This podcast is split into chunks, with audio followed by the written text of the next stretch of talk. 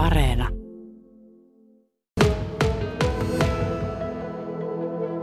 Ilman vapaaehtoista apua ei todellakaan tästä olla selvitty. Et, et kaikki on kantaneet kortensa kekoon ja se on niin kuin aivan loistavaa, että niitä ihmisiä on niin paljon, koska esiintyjä on paljon. Ja ö, siis kaikki tämä, mitä tapahtuu myöskin tämän konsertin lisäksi ulkopuolella. Et esimerkiksi eilen mä olin to- todistamassa tapahtumaa, jossa viisi ukrainalaista ihanaa naista oli leipomassa väliajalle piparkakkuja, ukrainalaisia leivonnaisia. Ja yhdellä näistä naista on ollut, naisista on ollut Kiovassa leipomo. Ja hän sitten organisoi tämmöisen leipomisillan, että väli, kahden konsertin välillä on kahvitus, jonka ukrainalaiset tarjoavat sitten yleisölle. Ja se on periaatteessa ilmainen, mutta siihen saa sitten niin kuin lahjoittaa, jos haluaa.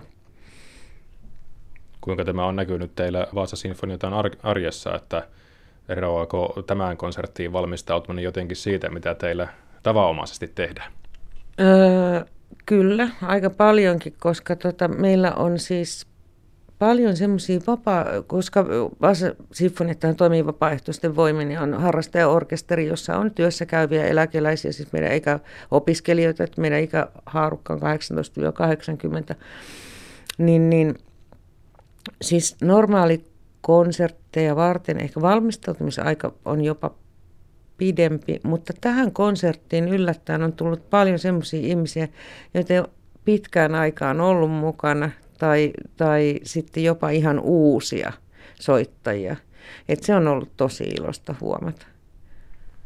Teillä lähti tämä ukrainalaisten hyväksi tekeminen tuossa keväällä aika lailla sen sodan syttymisen jälkeen tässä Flashmobissa Vaasan torin laidalla – Miten koet, että kuinka tämä auttaminen, onko se jotenkin muuttanut muotoaan tässä keväästä, kun tämä sotatila on pitkittynyt ja siitä on jo aika?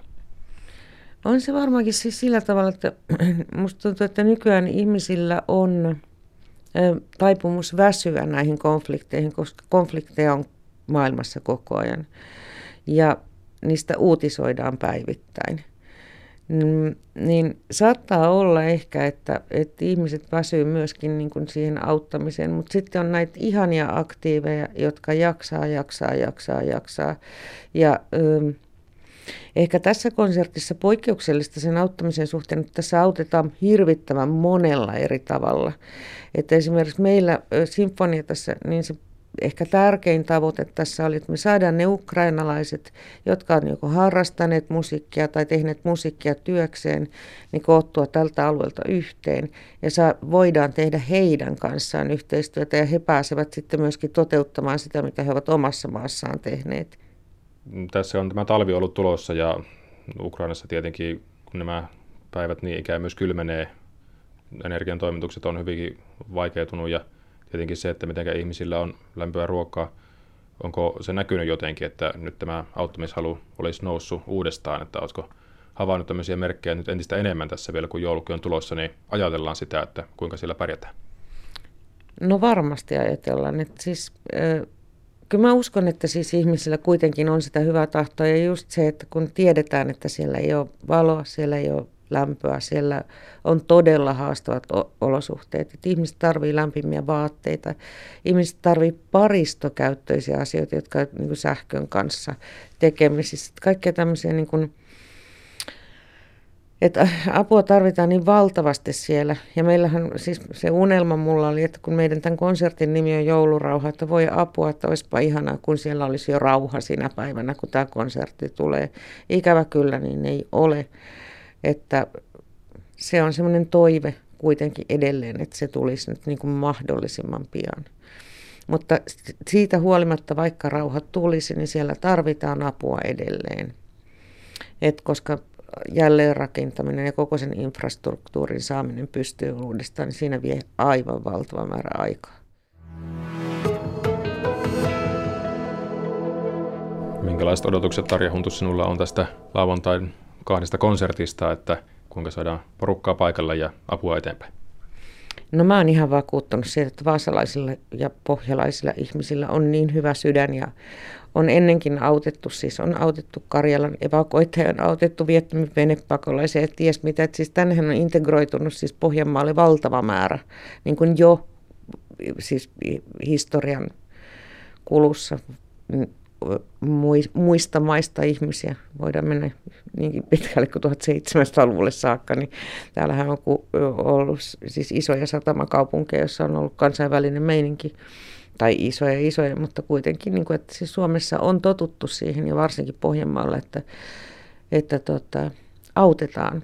Ja mä luulen, että täällä ihmiset ei olisi edes pärjännyt, jos ei olisi semmoista auttamisen meininkiä ja sen takia Mä luulen, että yksi, että pohjalaiset yrityksetkin menestyy sen takia niin hyvin, koska siinä on semmoinen tekemisen meininki. Minkälainen ajatus teillä on, että mihinkä nämä tämän konsertin kautta kerätyt varat ukra- ukrainalaisten hyväksi siellä menee? Varmasti menee. Tota, nyt tämän konsertin tavoitteena on, että me saadaan tosiaankin sitä lämmintä talvivaatetta sinne, että me saadaan niin kuin ihmisille joulumieltä ja vähän joulu...